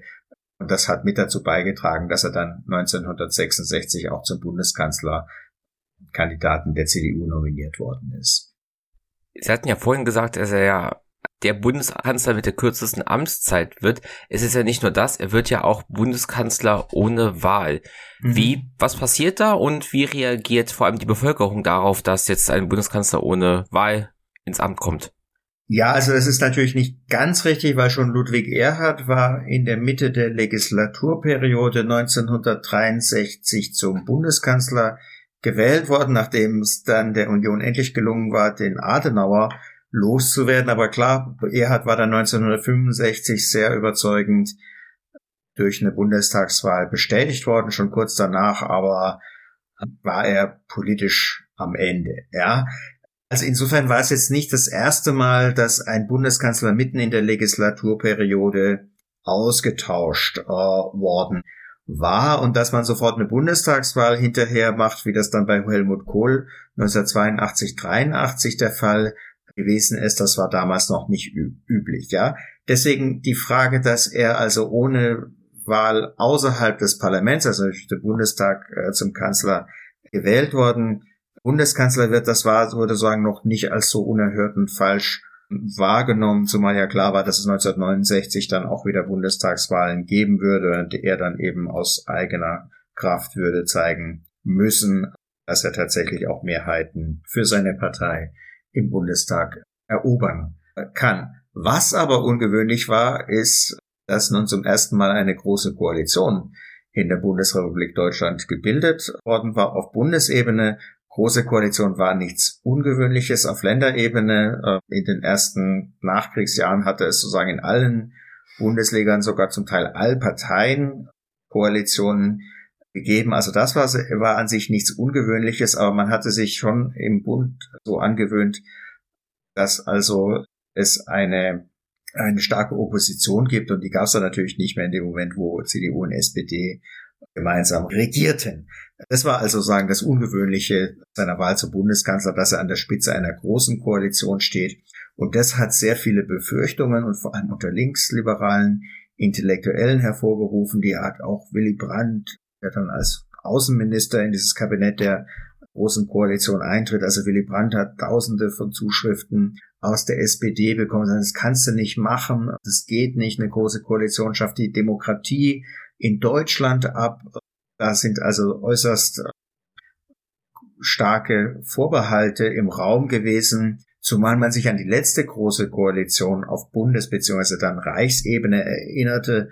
Das war, war Hermann Müller 1928 gewesen, SPD-Kanzler der Weimarer Republik.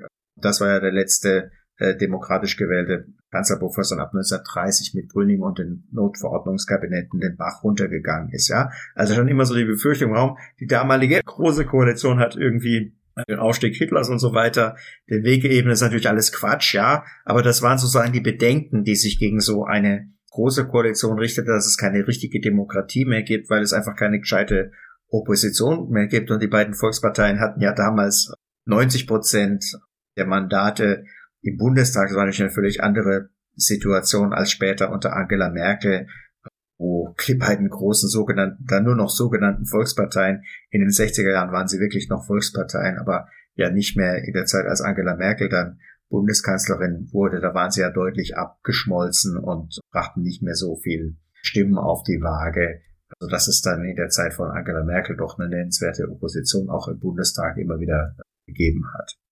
Aber das waren die Bedenken, die sich gegen äh, dieses Kabinett richtete. Also nicht die Tatsache, dass er mitten in der Legislaturperiode ohne besondere Volkswahl zum Kanzler gekommen ist, sondern eher die Frage der großen Koalition wurde sehr kritisch beurteilt. Adenauer hatte ja so seine Probleme mit dem NS-Regime. Das Verhältnis von Erhard zum Nationalsozialismus ist eine andere Folge wert. Jetzt ist aber zum ersten Mal ein verbrieftes ehemaliges NSDAP-Mitglied Regierungschef in der Bundesrepublik Deutschland.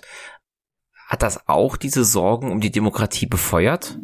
Es gab viele linksliberale Intellektuelle, die das Argument auch vorgetragen haben, sagen also mit dem Kiesinger kommt da jetzt ein Nazi an die Macht und es ist dann so eine proto-faschistische Situation fast, ja, die wir da vorfinden und Bonn wird den Weg von Weimar gehen.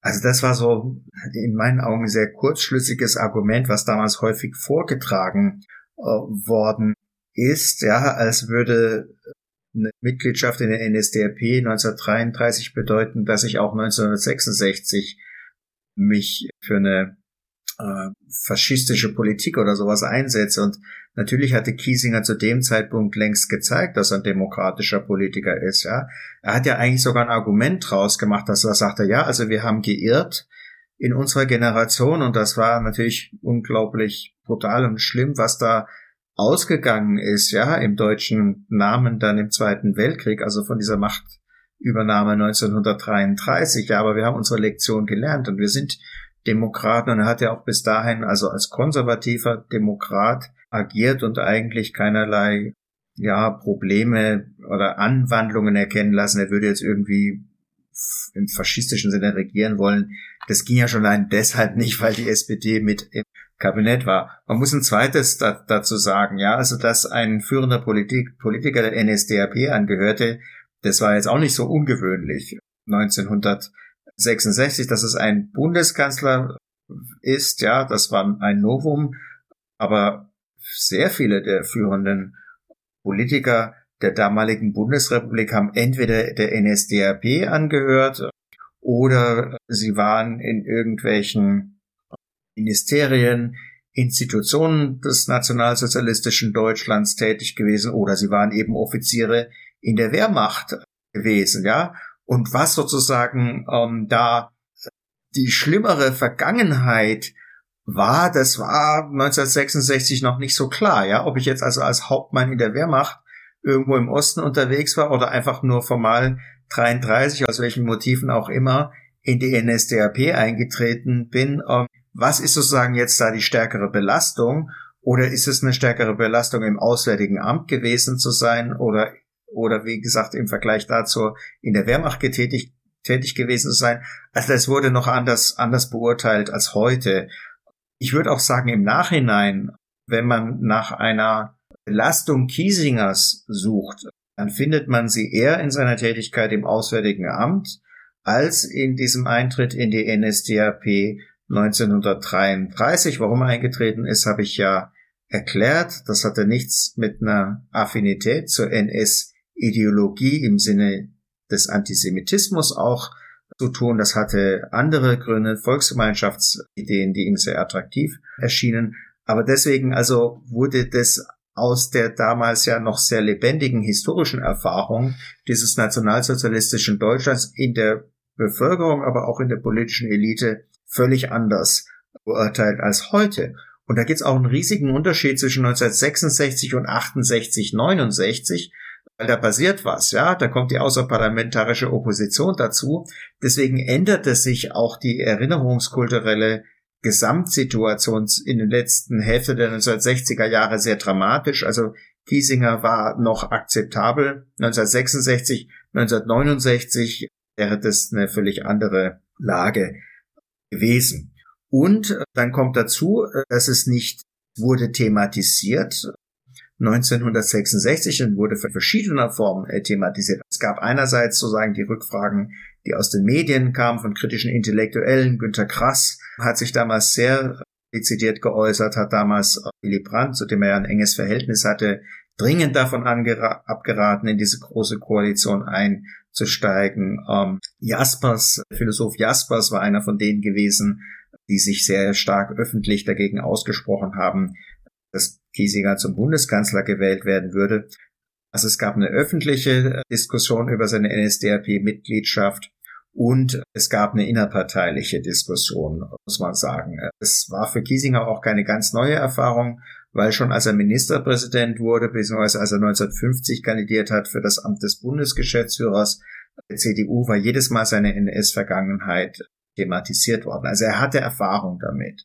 Und 1966 kam ihm dann zu Hilfe, dass diese sogenannte Dörries-Denunziation, also das Dokument von 1944, übrigens aus dem Spiegelarchiv dann publik gemacht worden ist. Und das hat ihm wirklich den Kopf gerettet, weil nach dem damaligen Verständnis war damals da, dadurch klar, dokumentiert und belegt, dass er, dass er Widerstand geleistet hatte, ja, gegen den Antisemitismus in der Auslandspropaganda und damit war er erneut entnazifiziert und das Thema war eigentlich durch. Dann mit der Bildung der großen Koalition. Willy Brandt hat sich auch vor seine Fraktion gestellt und hat gesagt, Leute, es ist einfach ein Abbild unserer deutschen Wirklichkeit. Also hier sind Leute, hier kommen Politiker zusammen, die sehr an sehr unterschiedlichen Orten vor 1945 gestanden sind. Und das ist einfach, was unsere Gesellschaft ausmacht. Das sagt Willy Brandt, der Emigrant ist, wie wir alle wissen, der von Adenauer verfemt worden war aufgrund der Tatsache, dass er also in der norwegischen Uniform gegen Deutschland gekämpft hat im Zweiten Weltkrieg und natürlich gab es auch Leichen im Keller bei der SPD. Ja, also Herbert Wehner wurde dadurch ja auch re rehabilitiert durch die Große Koalition. Und der war ja ein Kommunist gewesen im Exil in Moskau. Also nicht, dass er Kommunist an sich gewesen war, aber dass er im Moskauer Exil gewesen war, wo er ja auch die Augen zugedrückt hatte angesichts der Verfolgung in der Stalinzeit von, von vielen Kommunisten, die es ja dann da in Moskau gegeben hat. Also das heißt, irgendwie hat sich das alles ausgecancelt und man hat sich einfach gesagt, ja, wir sind hier Menschen mit unterschiedlicher Vorerfahrung, mit unterschiedlicher Geschichte vor 1945 und wir versuchen jetzt aber im Interesse, nationalen Interesse der Bundesrepublik in einer wirtschaftlichen Krisensituation, die er zum Sturz von Erhard 1966 beigetragen hatte, das Beste für unser Land zu machen und sind verantwortungsbewusste ähm, Politiker. Deswegen hatte also Kiesinger dann gewissermaßen auch den offiziellen Segen von Willy Brandt bekommen und anderen Sozialdemokraten, dass seine NS-Vergangenheit keine ist, die für ihn das Amt des Bundeskanzlers dequalifiziert. Das war, wie man es 1966 gesehen hat, dass heute wir ein anderes Verhältnis zu dieser Frage der NSDAP-Mitgliedschaft haben, das steht dann auf einem anderen Blatt. Wir hatten ja vorhin auch schon erwähnt, dass er so ein bisschen so eine Scharnierfunktion hat in der Geschichte von einer Bundesrepublik, die von der CDU geprägt ist, zu einer Bundesrepublik, die von der SPD geprägt ist. Das zeigt sich ja auch ein bisschen ja in seiner Politik. Es gibt einerseits die Notstandsgesetze, wo auch vor allem, wir haben Sie vorhin schon erwähnt, die APO stark gegen protestiert. Andererseits gibt es eine liberale Strafrechtsreform. Brandt kann seine Ostpolitik vorbereiten. Wie kam es dazu, dass eben dieses Hin und Her, diese Vielfalt seine Kanzlerschaft geprägt hat? Also das Problem einer, eines Kanzlers in einer großen Koalition ist immer, dass, dass er es mit sehr, ähm, also mit einem sehr heterogenen Kabinett zu tun hat. Er hat es natürlich auch mit sehr starken äh, Leuten am Kabinettstisch zu tun gehabt hat. Wir hatten Brandt erwähnt, Franz Josef Strauß war wieder im Bundeskabinett, Heinemann, ne, der spätere Bundespräsident, ähm, auch auf der CDU-Seite der damalige Verteidigungsminister Gerhard Schröder, nicht zu verwechseln mit dem späteren Bundeskanzler. Also das waren alles Leute, die waren Kanzlermaterial. Und alle hatten auch den entsprechenden Ehrgeiz. So, und diesen, ja, diese Manege, die muss er irgendwie bändigen. Und das heißt, da kamen so seine Vermittler- und Moderatorenqualitäten sehr zum Tragen, positiv zum Tragen, muss man sagen. Aber inhaltlich musste er so dadurch durch, durch zurückstecken. Ja?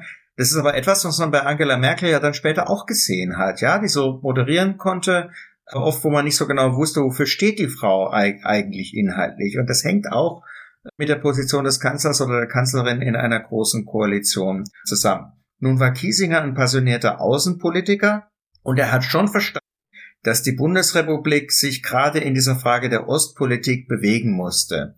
Und in dem ersten Jahr der Großen Koalition, also 67 so bis Mitte 68 etwa, waren die ersten Schritte zu einer neuen Ostpolitik Schritte, die SPD und CDU gemeinsam gingen. Ne, da ist wieder so ein, dieser ehemalige Vorsitzende des Auswärtigen Ausschusses, gefragt, der versucht eine gemeinsame Außenpolitik zu machen im Interesse der Überwindung der Teilung. Und die Überwindung der Teilung war auch das, wofür Willy Brandt die Ostpolitik gemacht hat. Also dort manchmal vergessen, Entspannung war die Voraussetzung in der damaligen Vorstellung zumindest, um überhaupt so etwas zu schaffen, dass die beiden deutschen Staaten sich wieder annähern können. Dass es dann später durch eine Revolution in der DDR passieren würde, das konnte sich niemand vorstellen, 1966, ja.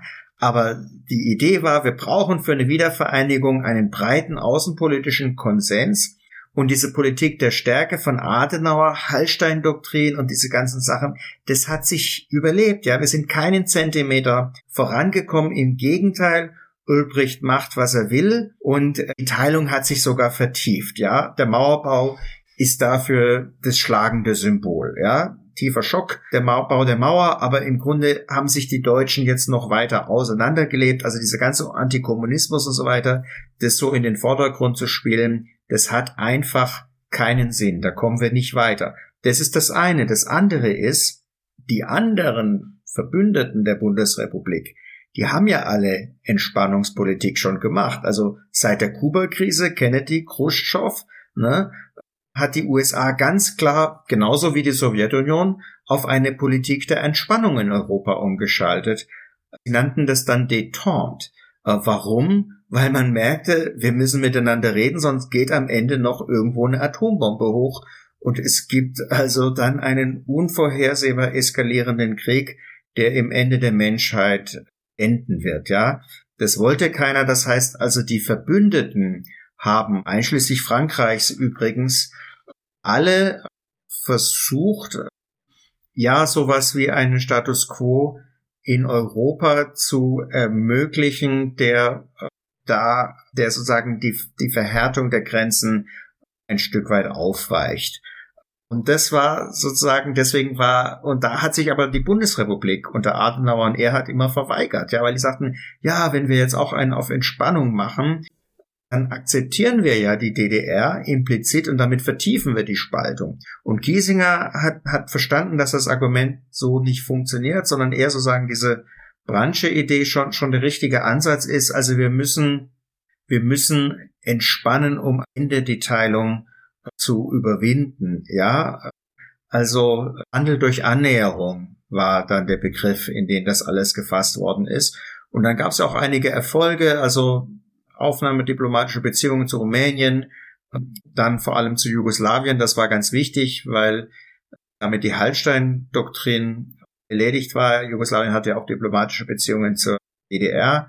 Also es waren wichtige Schritte. Dann ist aber Kiesinger im Grunde an seiner eigenen Partei gescheitert, ja, weil in die CDU wollte dann nicht mehr mitmachen. Da spielt es auch eine Rolle, dass der Prager Frühling dazwischen kommt. Die Niederschlagung sollte man sagen des Prager Frühlings. Eigentlich war der Prager Frühling ein Ereignis, wo man so das Gefühl hatte, es könnte ja eigentlich funktionieren mit dieser Entspannungspolitik. Es gibt sowas wie Aufweichungstendenzen, Liberalisierungstendenzen im Ostblock, aber da ist natürlich dann Brezhnev und die Sowjetunion dazwischen gegangen, hat den Prager Frühling abgewirkt. Es kam zu dieser militärischen Intervention unter Beteiligung aller anderen Warschauer Paktorganisationsstaaten, einschließlich der DDR. Und danach war erstmal wieder so für ein Jahr lang kalter Krieg, muss man sagen, in Europa. Also im Grunde ging nichts voran. Und die CDU hat dann also nach diesem Prager Einmarsch wieder ganz klar auf eine scharfe antikommunistische Linie umgeschaltet. Da konnte sich Kiesinger in seiner eigenen Partei schlicht und einfach nicht durchzusetzen. Da ging nichts mehr, da lief nichts mehr. Und vor allem waren natürlich dann welche in seiner Partei sehr mächtig, die versucht haben, über eine antikommunistische Schiene den Kiesinger auch innerparteilich am Kittel zu flicken und ihn unmöglich zu machen und sich gegen den Bundeskanzler ihrer eigenen Partei zu profilieren. Also auch das ist natürlich nichts Unerhörtes und Ungewöhnliches. Auch das haben wir immer wieder in der Geschichte unserer Demokratie erlebt. Ähm, dann kommt die Bundestagswahl. Dann bildet Willy Brandt eine Regierung unter sozialdemokratischen Führung. Und dann geht es eben richtig voran mit dieser Ostpolitik und deswegen wird etwas vergessen, dass in den Anfängen der Ostpolitik 1966, 67 bis in die erste Jahreshälfte 1968 hinein eigentlich Kiesinger einer dieser Protagonisten gewesen ist und auch eine relativ gemeinsame Haltung von, von Willy Brandt und, und Georg Giesinger in dieser Frage der ostpolitischen Aufbrüche im Jahr 1967 gegeben hat. Noch 1969 macht die SPD das dann und dann schaltet übrigens auch Giesinger als Altkanzler auf eine oppositionelle Haltung äh, gegenüber dieser neuen Ostpolitik der sozialliberalen Koalition um. Ein Detail haben wir während der Kanzlerschaft noch nicht besprochen, und zwar die wohl berühmteste Ohrfeige der deutschen Geschichte. Beate Glasfeld klatscht ihm eine 1968 auf dem CDU-Parteitag. Was ist da passiert? Ja, was ist da passiert? Also es war ja gar keine Ohrfeige, es war ein Schlag ins Auge, aber das ist egal. Also es war eine symbolische Ohrfeige, muss man sagen. Es hat auch nicht geklatscht, ja. Es gibt übrigens nicht mal eine Filmaufnahme davon, obwohl es zig Leute gibt, die behaupten, äh, sie hätten das schon mal im Fernsehen gesehen. Es gibt nur ein sehr verschwommenes Foto von Beate Glasfeld, wie sie hinter ihm steht. Was ist da passiert? Ja, Beate Glasfeld hat, hat als sozusagen Mitglied der außerparlamentarischen Opposition, die sie auch war, hat versucht, also auf die NS-Vergangenheit von Kurt Georg Kiesinger aufmerksam zu machen was ja eigentlich nicht mehr musste zu dem Zeitpunkt, weil längst es bekannt war und auch schon sie verschiedentlich publiziert hatte und ähnliches, um sozusagen auf diese Nazi, auf diesen Nazi-Bundeskanzler hinzuweisen. Und es war einfach ein Versuch, der nicht untypisch ist für Mitglieder dieser 68er Generation, die NS-Vergangenheit als ein Problem einer älteren Generation zu beschreiben und nichts, womit sie als junge Menschen zu tun hätten, ja. Also Be Be Beate Glasfeld ist natürlich besonders dramatisch, weil sie ist mit Serge Glasfeld verheiratet, ein Holocaust-Überlebender, der Vater von Serge Glasfeld, war in Auschwitz ermordet worden und sie hat sozusagen diese Schande, ja, eine junge Deutsche zu sein in Paris mit dieser Vergangenheit Deutschlands, Sie hat es besonders stark empfunden, aber sie war nicht die Einzige. Das haben viele von den 68ern so empfunden. Und die Lösung damals hieß, wir sagen, also es ist diese Generation von Leuten wie der Kiesinger. Und diese Leute, die sorgen dafür, dass wir uns als junge Menschen nicht frei in Europa bewegen können. Wir würden das heute völlig anders sehen. Ja, wir würden heute sagen, es ist etwas, was die Deutschen als Verantwortung als Volk insgesamt ja weitertragen über die Generation. Aber damals konnte man natürlich noch sehr konkret auf bestimmte Täter weisen und ein Stück weit, wenn Sie sich die Äußerungen von Beate Glasfeld anschauen, aus der heutigen Sicht ist es äußerst äh, ja ernüchternd und ja nachgerade hochproblematisch, wie man glaubt, man könnte also durch die Anklage an diese ältere Generation sich selber aus dieser historischen Verantwortung für die deutschen Verbrechen im Zweiten Weltkrieg im Allgemeinen, aber natürlich für den Judenmord ganz äh, speziell herausstellen, sage ich mal. Also lesen Sie mal das Gedicht von Beate Glasfeld, die Ohrfeige, die Deutschland brauchte, wo sie begründet, warum es wichtig war, Kiesinger in der Art und Weise symbolisch anzugreifen. Und sie tut es unter anderem auch für die Toten von Stalingrad, wie sie sagt, also die jungen deutschen Soldaten, die von Hitler in diesen Krieg geschickt äh, worden sind. Ne? Das war lange, lange vor der Wehrmacht-Ausstellung. Man hatte ein völlig anderes Bild auch der Wehrmacht gehabt. Das ist also auch Beate Glasfeld äh, transportiert. Ja? Also da ging es darum, im Grunde die Trennlinie zwischen den jüngeren Menschen und den älteren Menschen in einer Art Generationskonflikt zu sehen, zu ziehen. Damals war viel vom Schlussstrich die Rede und ich sage immer so ein bisschen, der Schlussstrich sollte zwischen der älteren und der jüngeren Generation gezogen werden. Das ist eine Haltung, die wir heute ganz bestimmt nicht mehr teilen würden, sondern wir würden sagen, also wir als Deutsche, wir als Nation haben insgesamt eine Verantwortung der Aufarbeitung dieser Geschichte. Ob wir nun persönlich schuldig geworden sind oder nicht, ist gar nicht die Frage, weil heute ja niemand mehr lebt, der in irgendeiner Art und Weise im nationalsozialistischen Deutschland hätte schuldig geworden sein werden können, außer ein paar sehr, sehr alten Menschen, die es noch gibt, ja. Also das finde ich immer wieder, ist so ein Punkt, der, der völlig übersehen wird, Beate Glasfeld diese Ohrfeige begründet hat, aber es war eine typische Argumentation für die außerparlamentarische Opposition für die 68er Generation. Eine Generation, die sehr nervös war und auf alles, was irgendwie so aussehen könnte, als würde die Weimarer Republik oder die Nazis wiederkehren, äußerst allergisch reagiert hat. Ja, dazu gehörten auch die Notstandsgesetze. Die Notstandsgesetze wurden von Willy Brandt verteidigt. Und warum wurden sie von Willy Brandt verteidigt, genauso wie von Kurt Georg Kiesinger? Weil bis dahin die Frage des Notstands im Grunde, im Grundgesetz überhaupt nicht geregelt war. Es gab keinerlei Regelung und der Notstand war ein alliiertes Reservatrecht. Ja, wenn jetzt aus irgendwelchen Gründen, sei es Katastrophenschutz, sei es, dass es tatsächlich zu einem militärischen Angriff auf Deutschland gekommen wäre, der Notstand hätte erklärt werden müssen, hätten das die vier Alliierten machen müssen.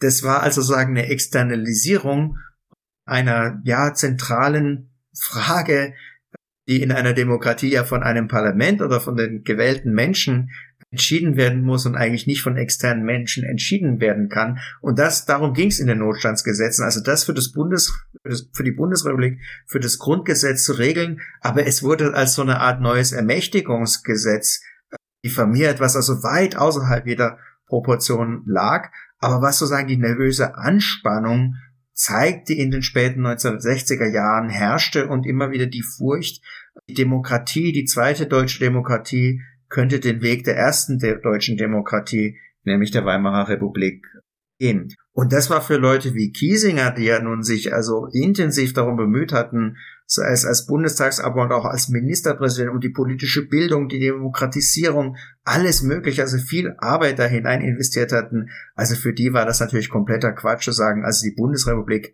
ist ein neues Weimar. Das lehnten die scharf ab und glaubten auch, dass sozusagen diese Befürchtungen, die von der außerparlamentarischen Opposition, die von der 68er Generation geäußert war, wurden, dass also diese Befürchtungen weit außerhalb der realistischen, jedes realistischen Szenarios für die deutsche historische künftige Entwicklung liegen könnten. Und sie sahen es als einen Angriff auf die zweite deutsche Demokratie und sie operierten auch vor dem Hintergrund ihrer eigenen Erfahrung als junge Menschen, weil ja die nationalsozialistische Bewegung sehr stark von jungen Menschen, Studenten in den 30er Jahren getragen war, in den 20er Jahren auch schon getragen war. Und deswegen zogen sie dann auch den Vergleich eigentlich zwischen den 68ern und der NSDAP der späten 20er und frühen 30er Jahren, die auch eine Art Jugendbewegung gewesen war. Nach seiner Abwahl verbleiben ihm noch etwa 20 Jahre zu leben. Was sind die wichtigsten Punkte seiner letzten zwei Jahrzehnte?